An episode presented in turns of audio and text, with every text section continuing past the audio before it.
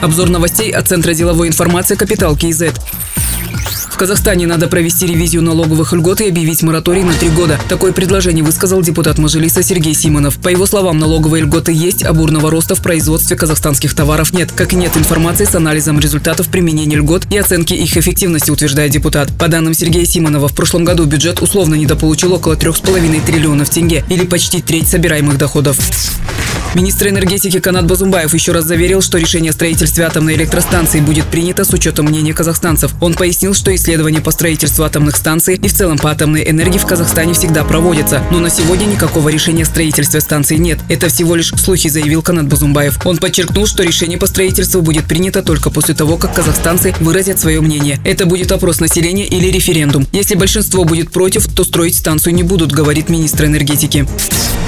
В Шимкенте открылся завод по производству энергетиков и соков. Всего будет 14 видов продукции. В целом на предприятии планируют выпускать 35 миллионов бутылок напитков. Стоимость завода 1 миллиард тенге. Напитки планируется поставлять в регионы Казахстана, а также экспортировать в Узбекистан и Кыргызстан.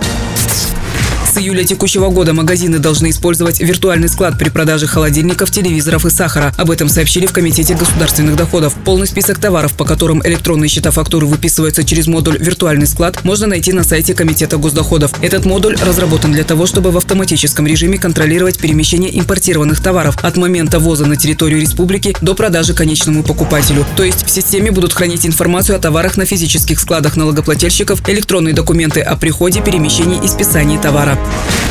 Заместителем председателя агентства по делам государственной службы назначен Дархан Жазыкбаев. В разные годы он работал в Алматинском юридическом институте, Академии Министерства внутренних дел, аппарате Сената парламента. Также был советником председателя правления компании «Кигок». Напомним, 30 июня было реорганизовано агентство по делам государственной службы и противодействию коррупции. Теперь это два отдельных ведомства. Агентство по делам госслужбы возглавила Анаржа Илганова.